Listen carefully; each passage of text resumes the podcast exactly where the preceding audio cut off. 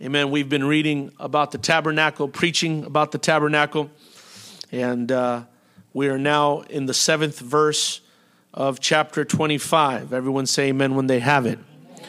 Exodus 25 and 7 says, Onyx stones and stones to be set in the ephod and in the breastplate, and let them make me a sanctuary that I may dwell among them, according to all that I show thee, after the pattern of the tabernacle and the pattern of all the instruments thereof even so shall you make it. Verse 7 again, onyx stones and stones to be set in the ephod and in the breastplate. And I want to preach to you tonight on this subject praying as God's priesthood. Praying as God's priesthood. There is a part of this message that if I stop at it and begin to talk about it, which I'm not sure if I'm going to do, uh, we may have to stop there for uh, time's sake uh, because it's a rather complicated subject.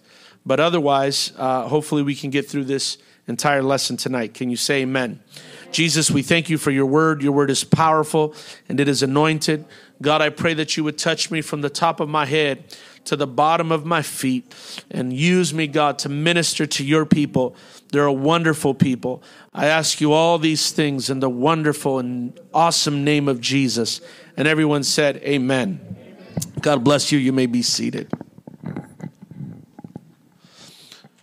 Up to this point, I have been focusing solely on the tabernacle tent. Tonight, I want to look at one of the tabernacle's items, which is not part of the tent structure. This is what is known as the priest's breastplate. The priest could not minister in the tabernacle in casual clothes once he entered the tabernacle, or before entering the tabernacle, he had to change his clothes and put on a ceremonial garment. Over this garment, there was a breastplate. Amen. And that breastplate is very special, and we'll talk about it in just a few moments. First, I want to point out to you that the Bible is emphatic about the idea of change and promotion. And what I mean by that is that when a person is promoted, their clothing should reflect that promotion.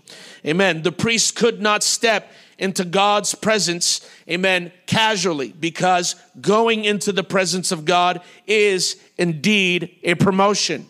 Every time we come into God's house, it is a promotion from the worldly life to the spiritual life. It is an elevated position, praise God. And that should be reflected in the way that we dress. We could talk about even this in secular terms. Uh, there's a great example of this found in the book of Genesis 41 and 14 when Joseph immediately uh, his life changes from one moment to the next and he is now going to be brought before the pharaoh the king and the bible says then pharaoh sent and called joseph and they brought him hastily out of the dungeon and they sh- and he shaved himself and changed his raiment and came in unto Pharaoh. Amen. Can I preach to you tonight that the clothes that Joseph changed into were given to him by the king because Joseph was fresh out of jail. And those of you that ever been in jail, fresh out of jail, you know you ain't got no gear. Praise God. Amen. And so Joseph's new apparel was given to him by the king. But when he was elevated out of the prison into the palace, he had to shave, he had to change his clothing, he had to prepare for that new promotion. Somebody.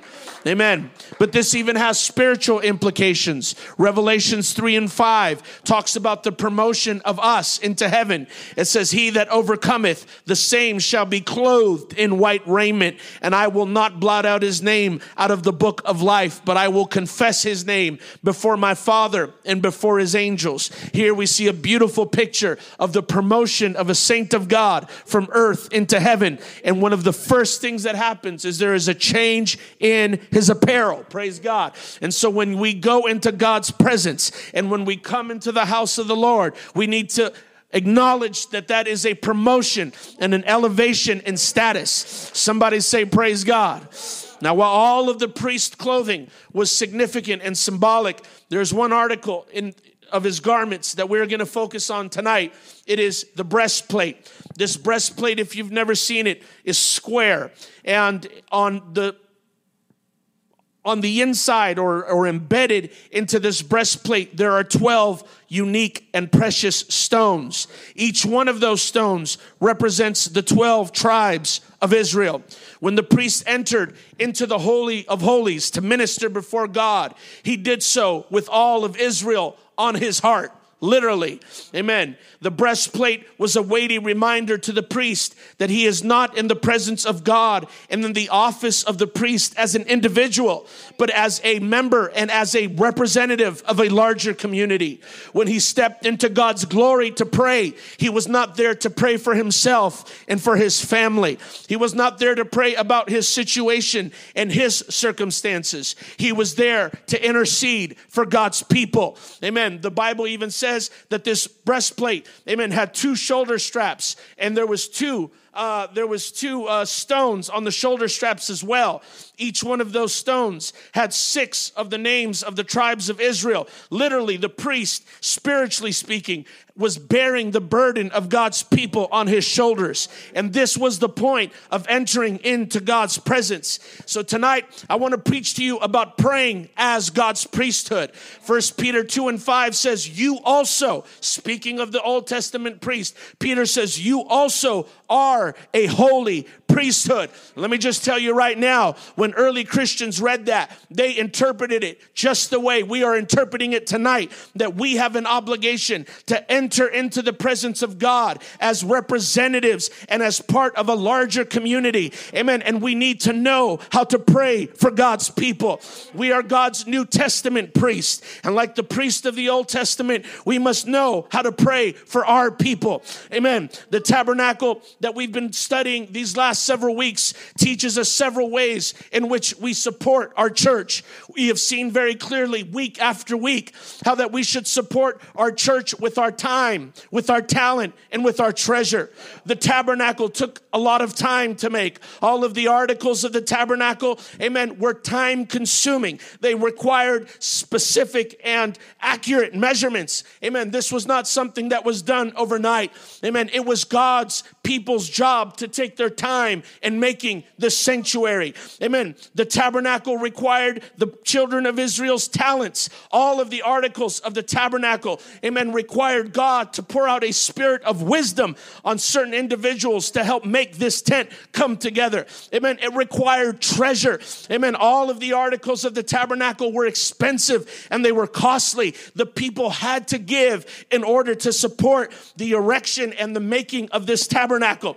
But tonight, I want to insert the final piece of the puzzle supporting your church in prayer. We have to support our church with time, talent, and treasure. But let us not forget the need to support our church in prayer.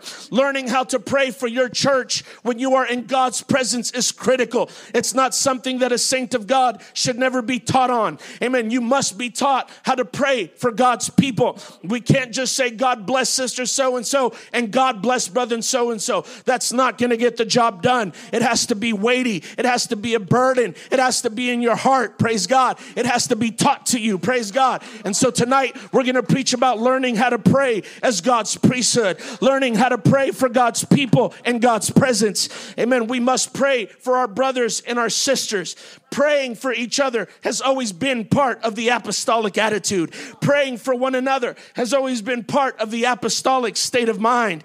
Amen. In Philippians 1 and 9, Colossians 1 and 19, 2 Thessalonians 1 and 11, Paul specifically states that he prays for all the saints. He prays for all the saints. So, what does he pray? In Philippians 1 and 9, Paul prays that their love will keep on growing and that they will fully know and understand how to make right choices, that they be pure and innocent when Christ returns, and that Jesus Christ keeps them busy doing good deeds that bring him glory. In Colossians 1 and 9, Paul prays that God will show the church, the saints, everything he wants them to do, and that they may have a well of wisdom and understanding that only the Spirit can give. In Second Thessalonians 1 and 11, Paul prays that all the church, all the saints will make themselves worthy of being God's people and that God's power help them to do all the good things that they hope to do and that their faith makes them want to do. This is how we pray for God's people. One of the most famous prayers in all the Bible, amen, is the high priestly prayer of Jesus found in John 17. Now, I, am going to get into this and see if, uh, l- let me say this. When you talk about Jesus praying, a lot of people wonder, uh, we believe that Jesus is God manifested in the flesh. So, who did Jesus pray to? Was he praying to himself? And this is uh, uh, this is an, uh, a particular issue that confuses a lot of people.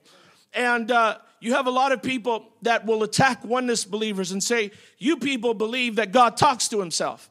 Well, what they don't tell you is that their uh, conclusions are much worse. Their conclusions are that you have a God who is comprised of three persons, each separate and distinct. And according to their doctrine, all three of these people are co equal, co eternal, and coexistent. And if you have one God praying to another God, then they are not co equal because the very act of prayer itself is a person praying to a higher power. And so if Jesus is praying to, the, to Father God, then that means he is subordinate to Father God. And you cannot have that according to their doctrine. Amen. We believe that Jesus did submit, amen, to God. Amen. We believe that Jesus, being equal with God, thought it not robbery to be called God, but he willingly submitted himself to the Spirit of God that dwelt inside of him. Amen. Yeah. Don't you ever get on the defensive about this because trust me, people's others, the conclusions of others are much worse and much more heretical than anything you and I could ever accidentally say or explain. But let me just talk to you a little bit about Jesus' prayers or how Jesus prays. Jesus was fully God and man. We do not believe that Jesus was half God, half man. He was all man and he was all God. Jesus prayed because he was human.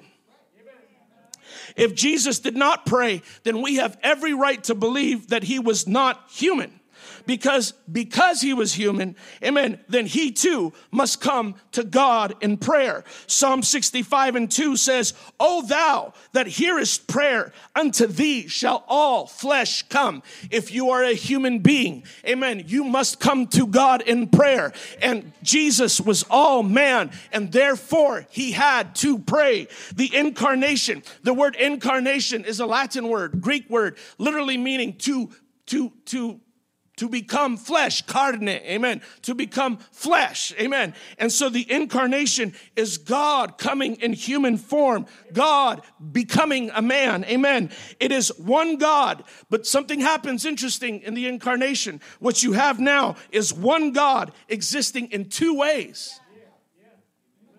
You have God now existing in a way in which He's never existed. He is now existing as a man. And because he is existing as a man, he has particular limitations. God just went from running the race and having no competition to running in a potato sack. right?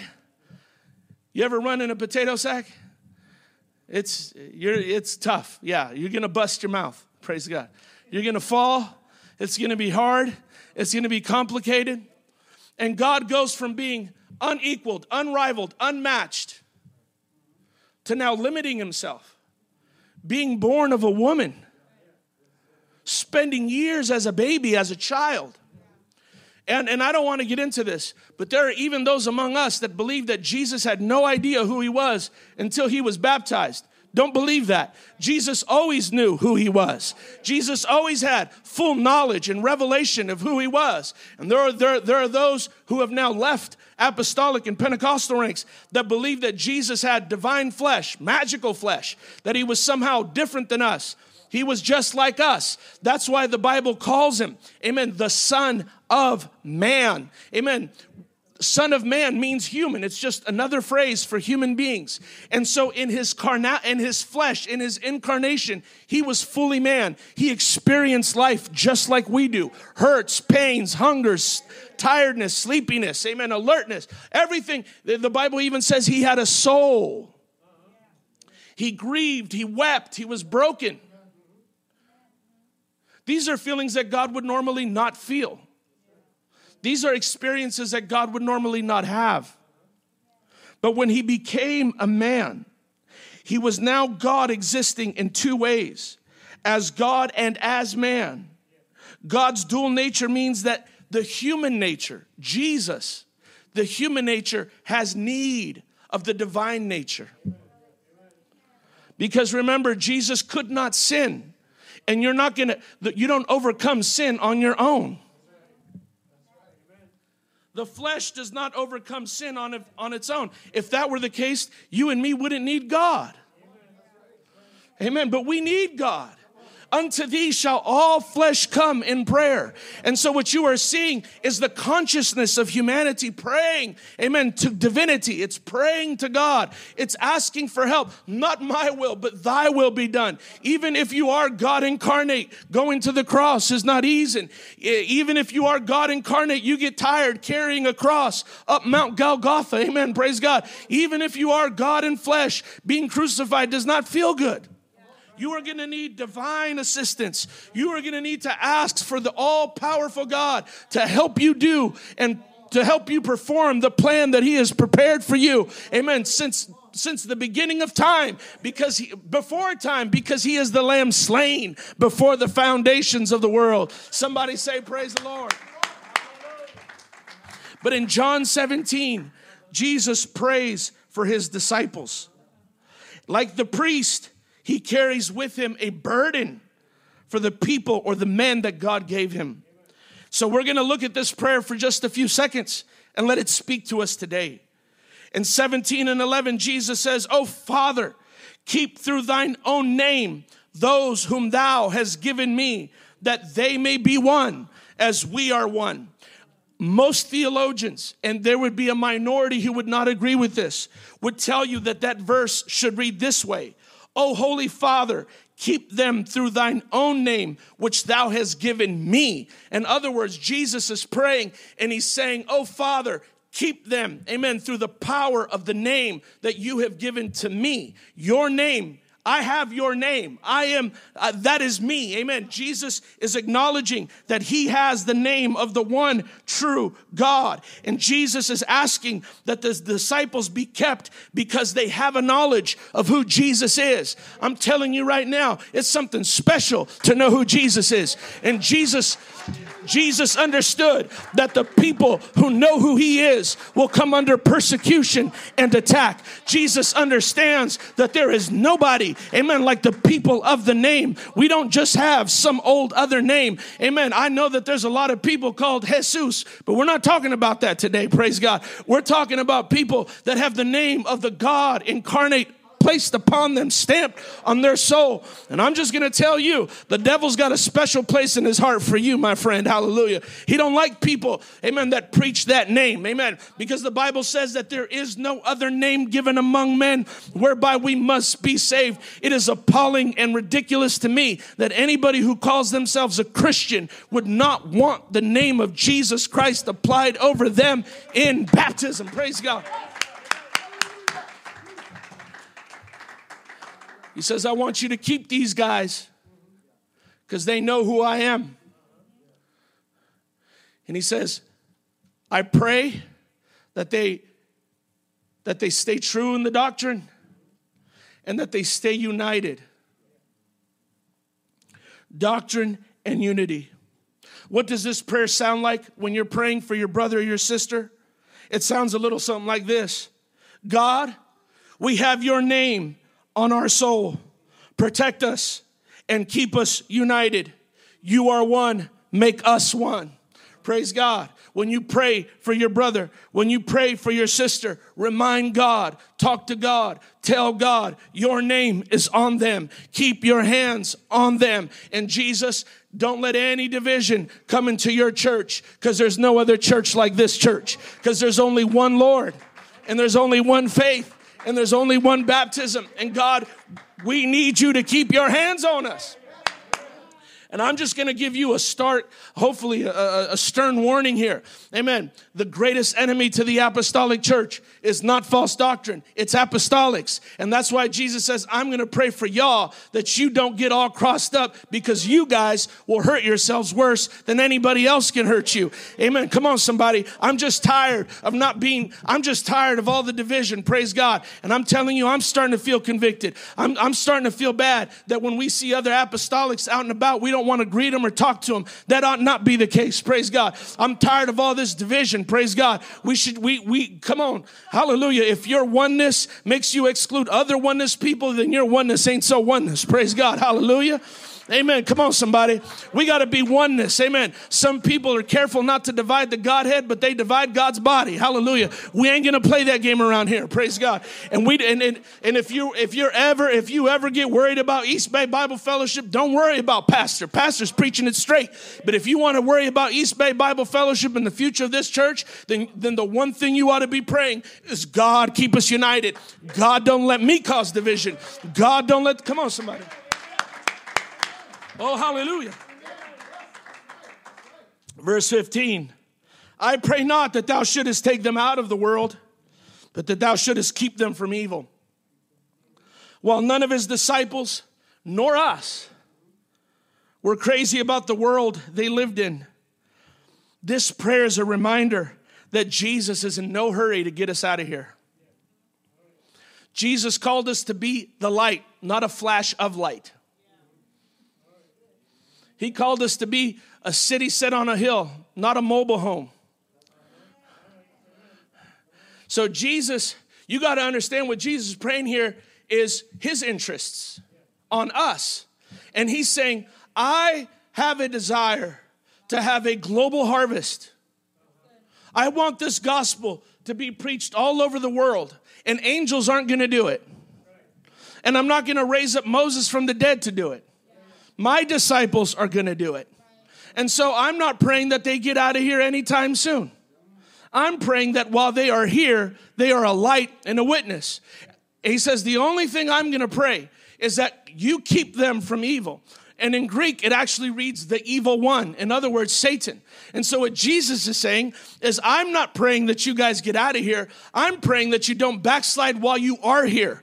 Because if you backslide and you fall into the hands of Satan, that would be that would be accomplishing this mission in reverse because you will now be a witness for the wrong team. Praise God. Because when somebody backslides, no matter how we want to put it, we and I know people that come up with all kinds of fancy names for backsliding and they, they they've just strayed and they're just wandering and they're just they're just, you know, they're, they're just sowing their wild. I don't know what people want to call it these days, but I'm going to tell you what Jesus calls it. He calls it being on the wrong team. Praise God. You have fallen into the hands of Satan. Amen. Hallelujah. When you backslide, you fall into the hands of the devil. And I wish I could get a little amen from somebody around here. Praise God. Amen. I'm, I'm just telling you. Amen. Uh, Backsliding ain't no joke. When you get away from God, the devil's gonna chew you up and spit you out. The devil will have his, I'm telling you, the Bible says a spirit seven times worse will come on an individual. Jesus says, I, am the only thing I'm praying, amen, is that while you're here, you don't go back to the devil like, come on. So, what does this prayer sound like? God, you know this world is not easy to live in but we are here to be a light. Please keep brother and sister so and so from falling into the hands of Satan because this will be a bad witness, the opposite of what you want. You ought to pray that. Pray that for your pastor. Pray that for your children. Pray that for your father and your mother.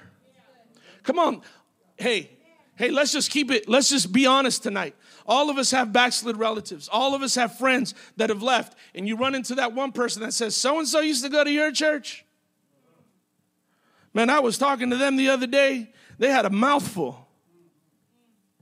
It's, it's witnessing in reverse.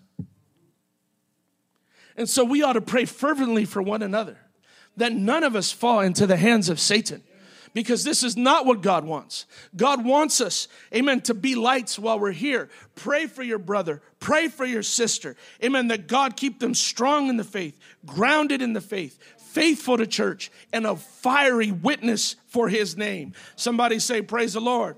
Verse 17 Sanctify them through thy truth. Thy word is truth. Jesus' prayer is that they, his disciples, might be fully consecrated to the work of the ministry and separated from all worldly concerns, that they might be holy and examples of holiness to those whom they witness to. Jesus prays that this be accomplished through the Word of God. So, what does this prayer sound like? God, help us to be serious about church. God, help us to be serious about church. God, help us to be a good example. God, help us to be devoted to reading our Bibles. Yeah, come on, that's a good prayer. We ought to pray for one another that we read our Bibles. That word, that word sanctified means to cleanse, to make pure. You know, I don't have time to get into all this, but all these words that Jesus is using are the same words that are used in the tabernacle. He is praying. That's why theologians down through the years said, you know, he's praying like a high priest. He's praying for the for that God consecrate, that God sanctify. And so Jesus here says, hey, that, that purification, I'm going to tell you something right now. I could preach holiness all day, and that'll get, that'll get a lot of us to shape up and straighten out. But I'm telling you right now, if you ever get somebody reading their Bible, amen, and I mean really reading their Bible, amen, conviction will come on them, praise God, and it'll get in their heart. And, and I'm, you parents, uh, I think you're, you're in the same category as I am. I worry about not just getting my children saved, but making sure that they have a standard of holiness that's a light and a witness to the world around them. But I don't, I, I also realize that standards and, and modesty and holiness if not applied correctly, can be dangerous. It can be harmful. It can become a weapon. Amen. It can become destructive and counterproductive. But let me tell you, let me just tell you, there's a word out there. It's sharper than any two edged sword. Amen. And it divides and it pierces asunder. Amen. The bone and the marrow. Amen. The spirit and the heart and the mind of a human being, even a small human being. Praise God. I'm telling you right now, I've been, we have Bible study at my house with my kids, and they, they, man, man, they feel it. They, the word of God talks to them. It, it, it gives them convictions. Amen. It, and man, it makes them, it makes them curse Halloween. Hallelujah. Praise God. Amen. I don't got to teach it to them. The word of God puts it in them. Hallelujah. Yeah, come on. Uh, come on, I'm praying for you that God would give you a burden to read your Bible. Amen. We, we don't just need revival, we need Bible revival. Hallelujah. We need moms and dads. Well, my kid don't understand King James English. I am telling you as your pastor, go find you a Bible that your kids do understand and read it with them. But don't let them be a dried up root. Praise God. Amen. Water that little plant, water that seed, water that little tree. Amen. Get the word of God in them. Amen. Hallelujah. Talk to them. Tell them Bible stories. You know, a lot of people would not agree with this, but I don't care. Praise God. Uh, you know, God had commanded the Israelite men to tell the story of the Exodus to their children during the Passover. They didn't have Bibles, they didn't even have an Old Testament. It was their job to listen and then repeat. And where'd they do it? At the dinner table. Praise God. Talk about it at dinner time. Talk about it at dinner time. And if and if you don't feel like you're like you're you're capable of quoting a thousand, just just put on repeat what pastor says. but that's why pastor's trying to get you loaded up with Bible amen, and with Bible studies so that you can have confidence to tell the story over and over and over again to those little children that God has given you, amen, because that word will sanctify them, it will purify them, amen. I'm telling you, you'll turn around one day and they'll be telling you they don't want to wear a certain piece of clothing. They'll be telling you, I don't feel comfortable with this on. They'll be telling you, come on, somebody. You'll walk through Target and they'll cover their own eyes. Got really quiet, praise God. Don't know a little Disney devil when they see one. Y'all didn't think pastor was going to preach like this tonight. Huh? But that happens. You could, you could drill it in them. You could drill it in them, but it's much more beautiful when that. The Bible doesn't say that God's word is as sharp as a sword, it's sharper than. Surgeons, surgeons have knives that'll cut you open and you won't even know what happened.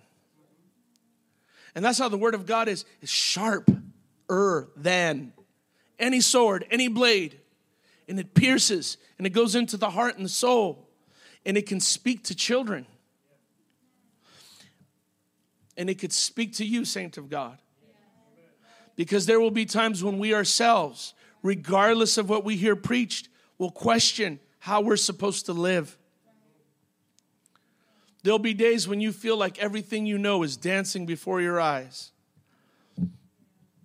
There'll be days you feel like you're losing your mind. There'll be days where you think, man, I never thought I'd have a nervous breakdown, and here it comes. And I'm gonna tell you, I'll tell you what'll purify you, sanctify you, and consecrate you. It'll be just going through that word. I can remember times in my life where I really did seriously feel like I was about to unravel emotionally, spiritually, cognitively. And I'm telling you, I put away all my books. I, I put down my phone and I read my Bible incessantly for hours and hours and hours and hours. And with every, I'm telling you, there's a big, and I, this is a whole other subject. There's a big difference between reading some pages out of the book of Matthew and reading the whole thing in one day. Praise God. You'll, you'll see things you've never seen. It'll, it'll, it'll revolutionize your thinking. It will reboot your system praise god. It will it will set your mind in order praise god. It is a it, it will regenerate you praise god. It will renew you and it will consecrate you. Amen. For the work of the ministry. Somebody say praise the lord, praise the lord. we're closing. 20 and 21 jesus says neither pray i for these alone. Here's the beauty this is why we're talking about this but I pray for them. Look at your neighbor say, That's you. I pray for them also, which shall believe on me through their through their word. What's that mean? Jesus says, I am praying for these guys. But I'm also praying for those in 2021 that call themselves apostolic for those who stand firm on the foundation of the apostles and prophets. Amen. For those who understand, amen, that when you look for the plan of salvation, you don't you don't start at Romans, you start in Acts. I'm praying for those who understand that Jesus preached and practiced what, G, what Jesus, that Peter preached and practiced what Jesus told him to. I'm, I'm, I'm praying for them that understand, amen, like Paul, that some people got to get rebaptized. Hallelujah. Amen. I'm praying for them. Praise God. I'm praying for those disciples, for those Christians that are going to come for millennia after them. Amen. And that believe on me according to the words that they preached. Amen. And in case you have not noticed, we are what we are today because of the writings of the apostles. Praise God. We have these beautiful writings that we believe in. So many people, uh, you know, you have people that say, you know what, you believe in that Bible, amen, that was written by men thousands of years ago. What they fail to tell you is there is no other document in all of antiquity that has more written come on, that has more written records, praise God, amen, of the life of a man. They, there's not even as many rec- written records of Plato or Socrates as there is of Jesus Christ. There's not even as many written records, amen, of Buddha or Krishna as there are of Jesus Christ. There's not even as many written records of Muhammad as there are of Jesus Christ. Amen. And a lot of people may not even know this, but this is just a little history lesson for you. There are sufficient enough documents that have not been canonized where Christians were writing letters to each other throughout antiquity that you could put all those documents together and make a whole other gospel. And it aligns to this gospel, praise God. But they already settled this argument a long time ago. But I just want you to know these words, these words are plenty evidence these, these are good words to build your life on. These are good words to get you into heaven. Amen. Hallelujah. Somebody say, Praise the Lord. Jesus prayed not just that his disciples would be one, but that East Bay Bible Fellowship would be one. Hallelujah. Praise God. And so, what does this prayer look like for us today. God, help my brothers and sisters to realize that they have an apostolic legacy. We're not Protestant. I'm not protesting the Catholic Church. I, I wrote them off a long time ago. I'm not Protestant. I'm not protesting Catholicism. Praise God. If I'm protesting anything, it's Satan, sin, and worldliness and false doctrine. But I'm not protesting the Pope. I read for myself that you're not supposed to call any man father a long time ago. I read for myself a long time ago that if a man desire the office of a bishop, he should have a wife. I'm not protesting none of that stuff. I am apostolic. My parents are not, but I have apostolic forefathers. I have a legacy. My wife is second generation, but she's actually multi generational as are you. You, you guys listen to me. Amen. Because I've, I've, I've been now preaching for 20 years and I've preached at every church you can imagine. And there's been days where I know that I'm the only person there. Amen. That God won off the street. Amen. And there's been a lot of times I've hung my head low and wondered if I even belong in some of the places that I belong. But that's when I forget, amen, that I am founded upon the foundation, amen, of the apostles and the prophets. I'm just as multi generational as anybody else. Come on. You are not new to this. There's a whole lot of people that came before you. And most importantly, Jesus, when he was on earth, prayed for you. He prayed for you. And so today, God is challenging us to pass on the prayers. To pass on the prayers for Jamie to pray for Jessica, for Brother Sandoval to pray for Pastor Prado, for Jesse Willoughby to pray for Daniel Trujillo, for, for Daniela to pray, amen, for Leah. We pray for one another.